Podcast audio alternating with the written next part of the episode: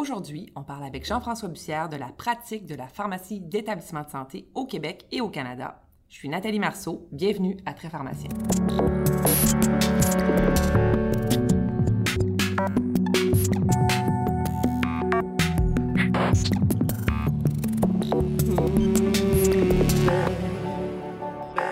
Bonjour à tous, heureuse de vous retrouver pour un nouvel épisode de Très Pharmacien.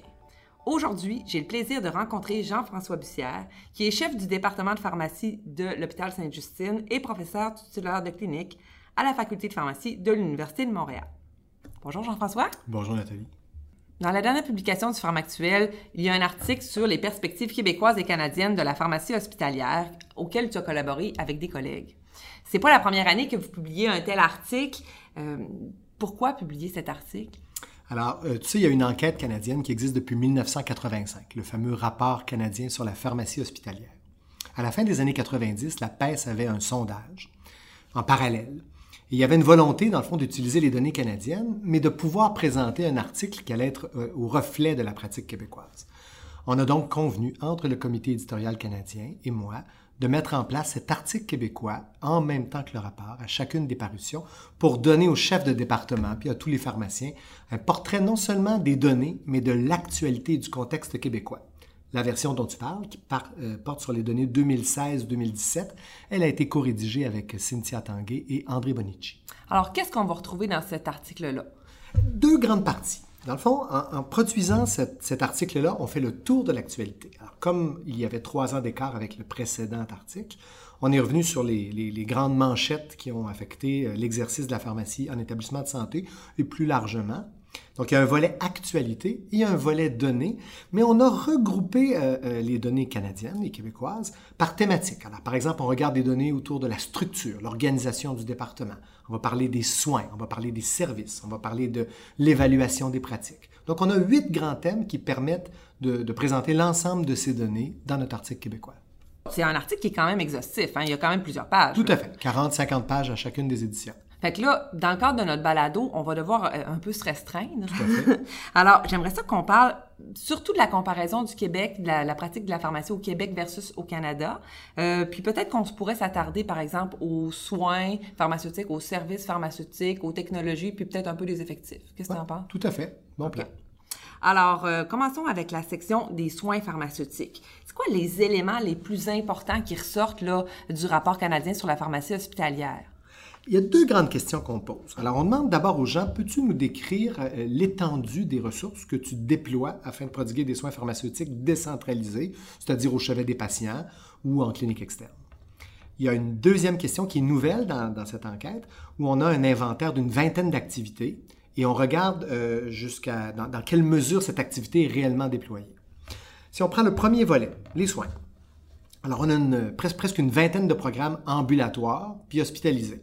Alors, dans certains cas, c'est la même chose. L'oncologie, ça existe en ambulatoire puis en hospitalisé. Mais les urgences, ça existe juste en ambulatoire puis pas en hospitalisé. Alors, de cette vingtaine de programmes-là, on demande aux gens, as-tu des ressources? As-tu d'abord un programme de soins? Il faut que l'activité structurée de ces patients-là existe au sein de l'établissement, ce qui est en général le cas pas mal partout avec nos, 34 hôpitaux euh, découlant de la réorganisation de 2015. Puis une fois que les gens nous ont dit oui, j'ai cette activité de soins palliatifs, de gériatrie, de pneumologie, on leur demande as-tu au moins un, 0,2 équivalent temps plein, un jour semaine. C'est pas tellement.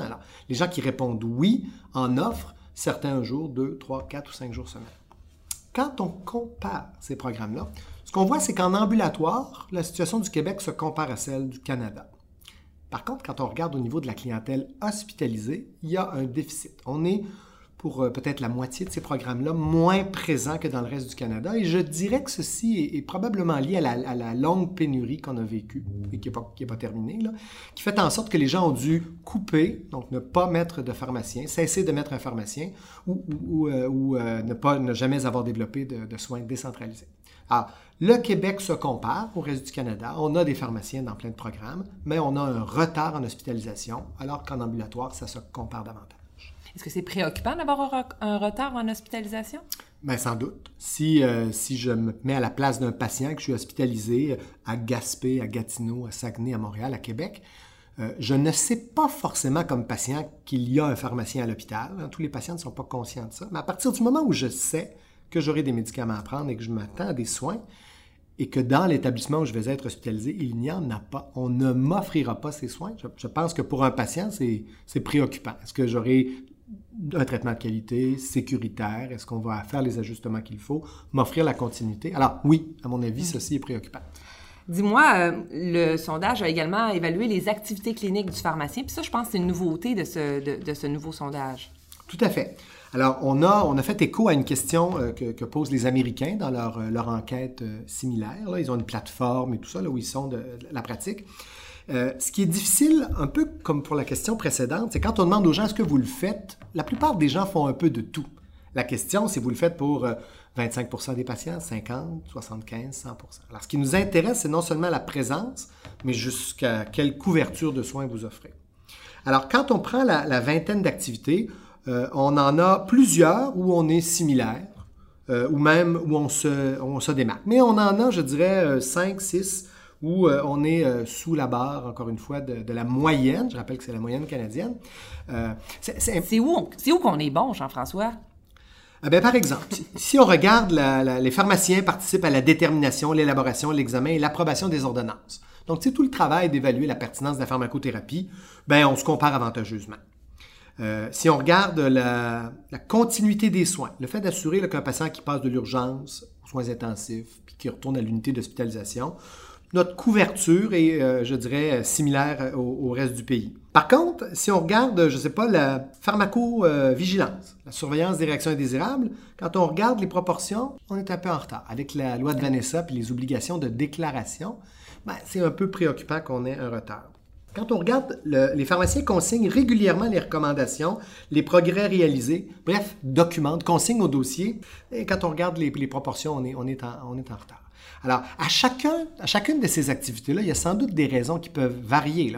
On n'en a pas fait une priorité, ce n'est pas exigé, euh, on n'a pas fait d'audit euh, de, pratique. Les gens y accordent moins d'importance.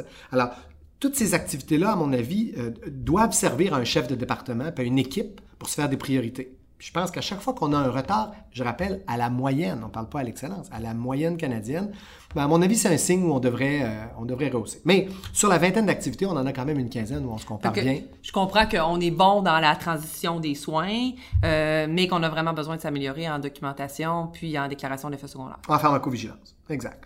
Je, dirais peut-être un, dernier à mentionner. Quand on regarde la, proportion des patients qui ont euh, reçu à leur congé ce que j'appelle le congé pharmaceutique. celui où tu dis euh, je considère que tout est bien fait et tu peux quitter l'hôpital, puis le pharmacien s'est assuré de la continuité, de résoudre des problèmes et tout ça. Ça aussi, on est en retard. Alors, évidemment, si on est moins présent, on disait juste avant, dans les soins, bien, c'est sûr qu'on échappe davantage de congés. Alors, la proportion des patients qui bénéficient de nos, de nos congés, elle est euh, bien en deçà euh, de, ce que la Société canadienne ou la PES souhaite atteindre.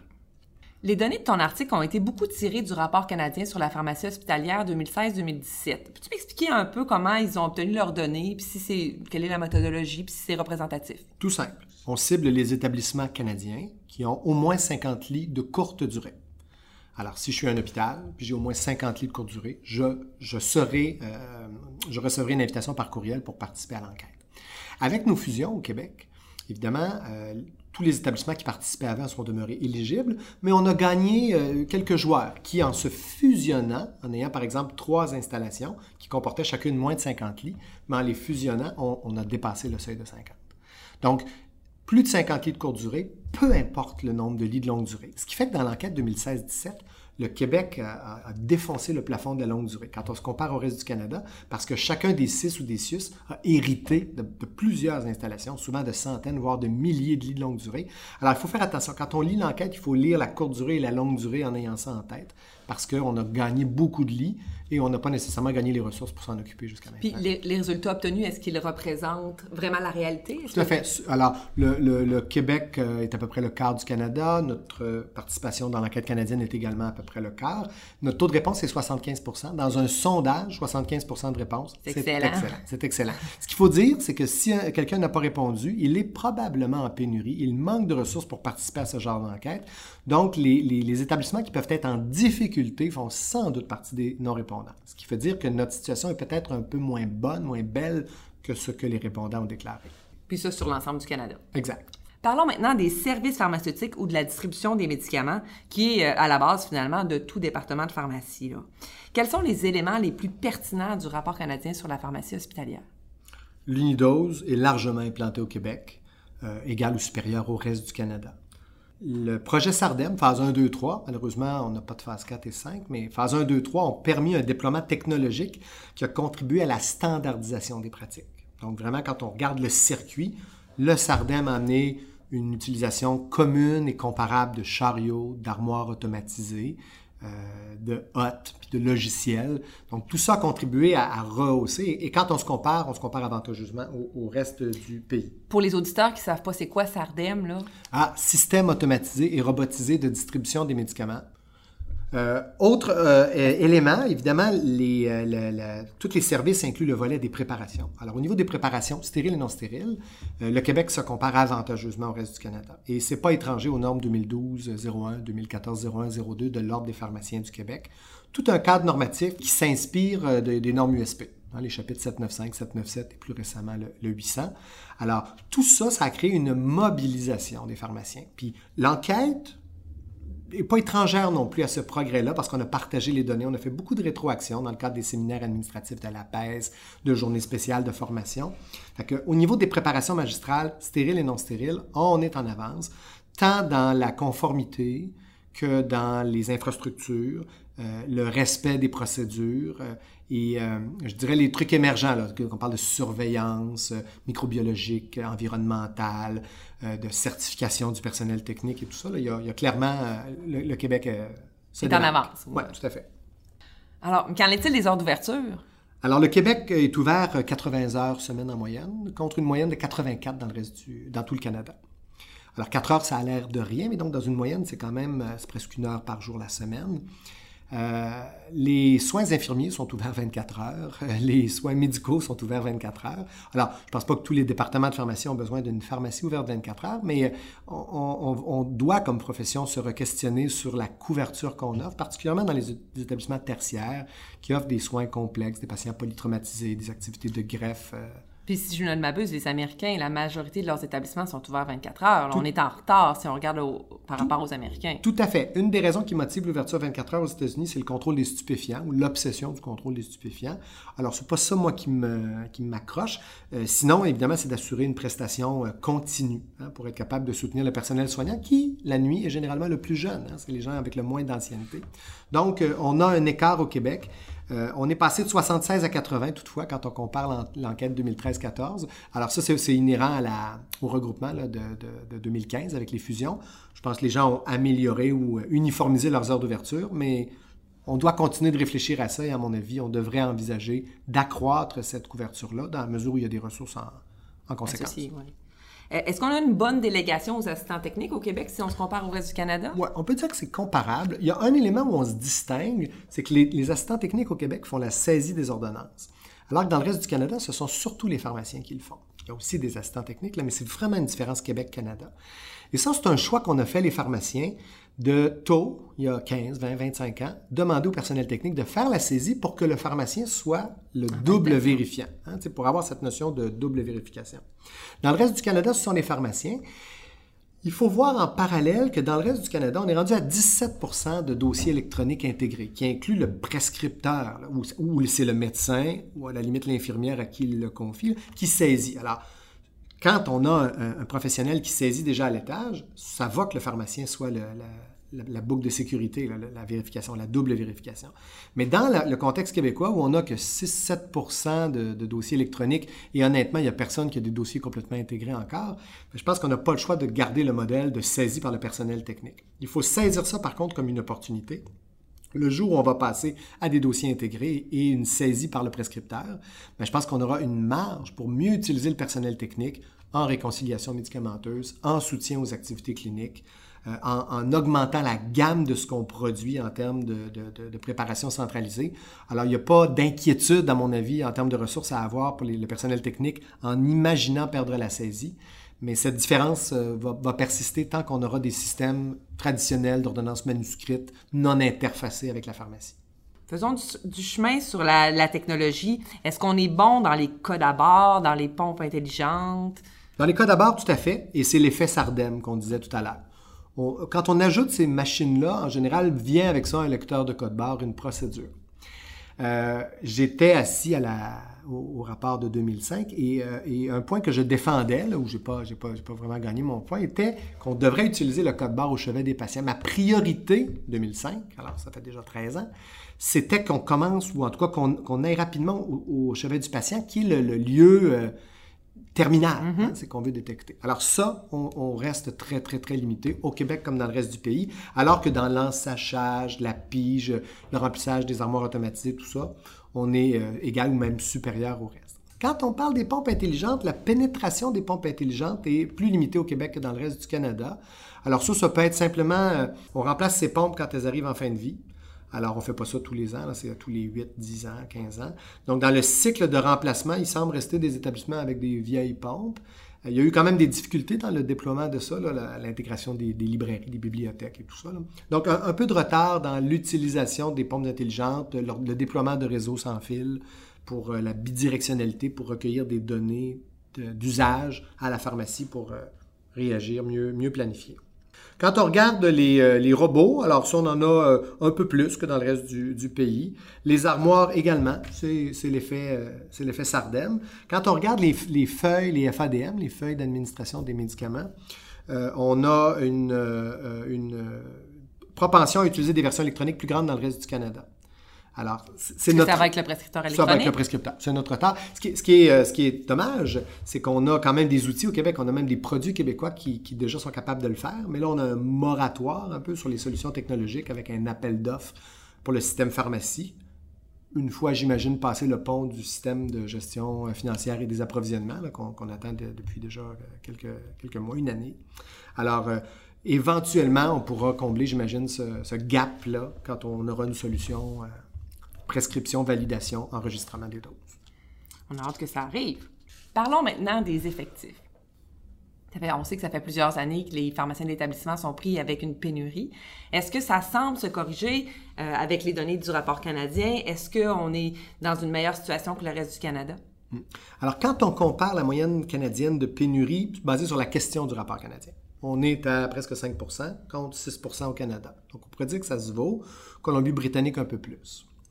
Alors, euh, ça dépend ce qu'on entend par pénurie. Euh, notre association fait également une enquête euh, qui, elle, tient compte de tout ce qui manque. Donc, pas d'un poste qui est vacant seulement, mais d'un poste pour lequel son titulaire de poste n'est pas physiquement à l'hôpital. Non comblé. En maladie, en congé de maternité, en congé sans solde. donc, pas, que des retraites et des postes vacants. alors, quand on prend les données de notre association, bien évidemment, il y, a, bien plus de, postes non comblés, là où on arrive autour de, de 15-16 euh, donc, ça, c'est la première considération. Il y a encore une pénurie. Puis euh, euh, si on, regarde juste ce qu'il y a sur les médias sociaux au cours des derniers mois, même en officine, on se disait que c'était pas mal terminé la pénurie. Et là, il n'y a que des offres de remplacement partout. donc, je pense qu'on n'est pas sorti de l'auberge. La pénurie, à mon avis, elle est là pour rester, pas juste de pharmaciens, mais de médicaments. sans faire de parallèle entre les deux.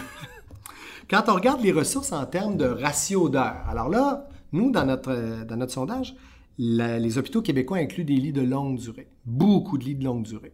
Alors, on s'entend qu'un lit de longue durée requiert moins d'effectifs en termes de minutes hein, par patient ou par admission ou jour présence. Le patient est moins complexe. Le patient est moins complexe, dans un état plus stable, bien qu'il va vivre des périodes de son, de, son, séjour longue durée avec des problèmes. Alors, quand on regarde les, ratios de, ressources, euh, le Québec se compare à la moyenne, on va dire, des heures budgétées euh, en fonction des, ratios, le dénominateur, jour présence ou, admission. Malgré ce, résultat, disons, similaire, on a dit tout à l'heure qu'on avait plein de programmes de soins décentralisés pour lesquels on n'a pas une couverture équivalente au reste du Canada. Puis il y a des activités pour lesquelles on a un déficit. Alors certainement, c'est une donnée qui nécessite une réflexion, je pense, au niveau des chefs, de se demander est-ce qu'on assure une bonne couverture de tout ce qu'on devrait couvrir? Je, pense d'un point de vue pratique, quand, euh, euh, comme chef de département ou comme, équipe, on a un départ, une maternité par exemple. Il y, a, il y, a, une période où on n'arrive pas à remplacer, puis les gens, à la limite, qu'on trouve pour remplacer, ne sont pas immédiatement formés et disponibles pour exercer en soins intensifs, à l'urgence, en gériatrie.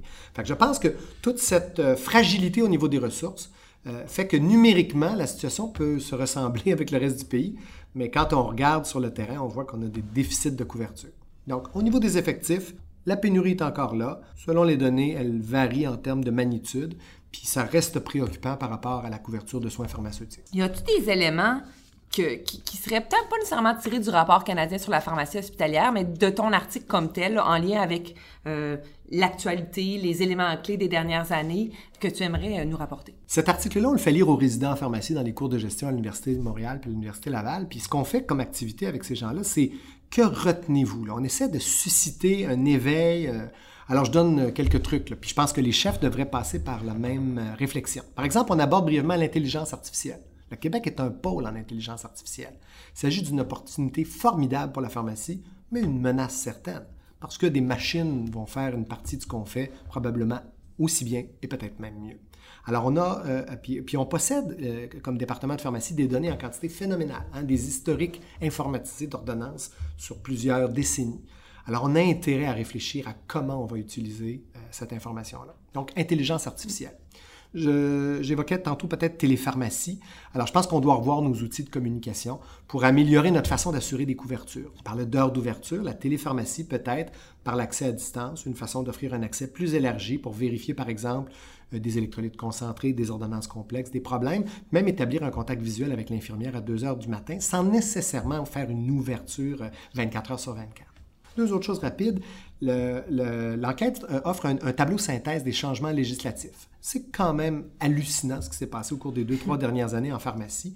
Alors, je pense qu'un euh, bon pharmacien devrait avoir une vue d'ensemble de ça pour voir les choses qui ont changé, pour ne pas perdre de vue, dans le fond, les, modifications au cadre juridique. Et peut-être, dernier élément, le vérificateur général s'est intéressé à la pharmacie hospitalière en 2014 avec un rapport des comptes à rendre. Alors, il y a dans l'article un bon tableau synthèse qui montre les actions envisagées à l'échelle du ministère, des groupes d'achat également des départements de pharmacie.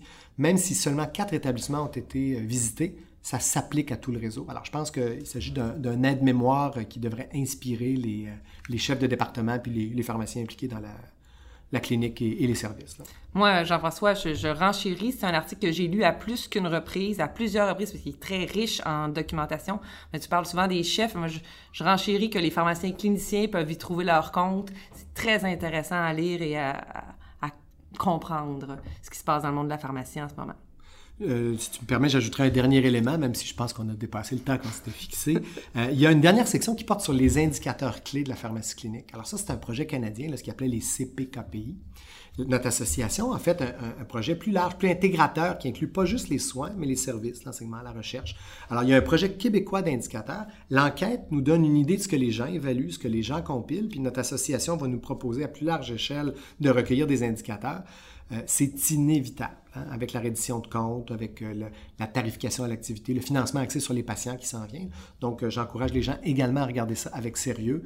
On, on, ne se compare pas suffisamment et on n'a pas suffisamment d'indicateurs dans nos départements actuellement. Merci Jean-François Bussière d'avoir accepté notre invitation. Ben, ça me fait plaisir, Nathalie. Nous invitons les auditeurs à consulter l'article Perspectives québécoises et canadiennes sur la pratique pharmaceutique en établissement de santé 2016-2017 sur le site du Pharmactuel ou encore le rapport canadien sur la pharmacie hospitalière. Les liens vers les sites Internet de ces articles sont disponibles dans l'espace balado du site de la PAS. Merci d'avoir été des nôtres aujourd'hui. Je vous annonce qu'au prochain épisode, nous allons parler de la clozapine avec Marie Auclair du CIS de l'Outaouais.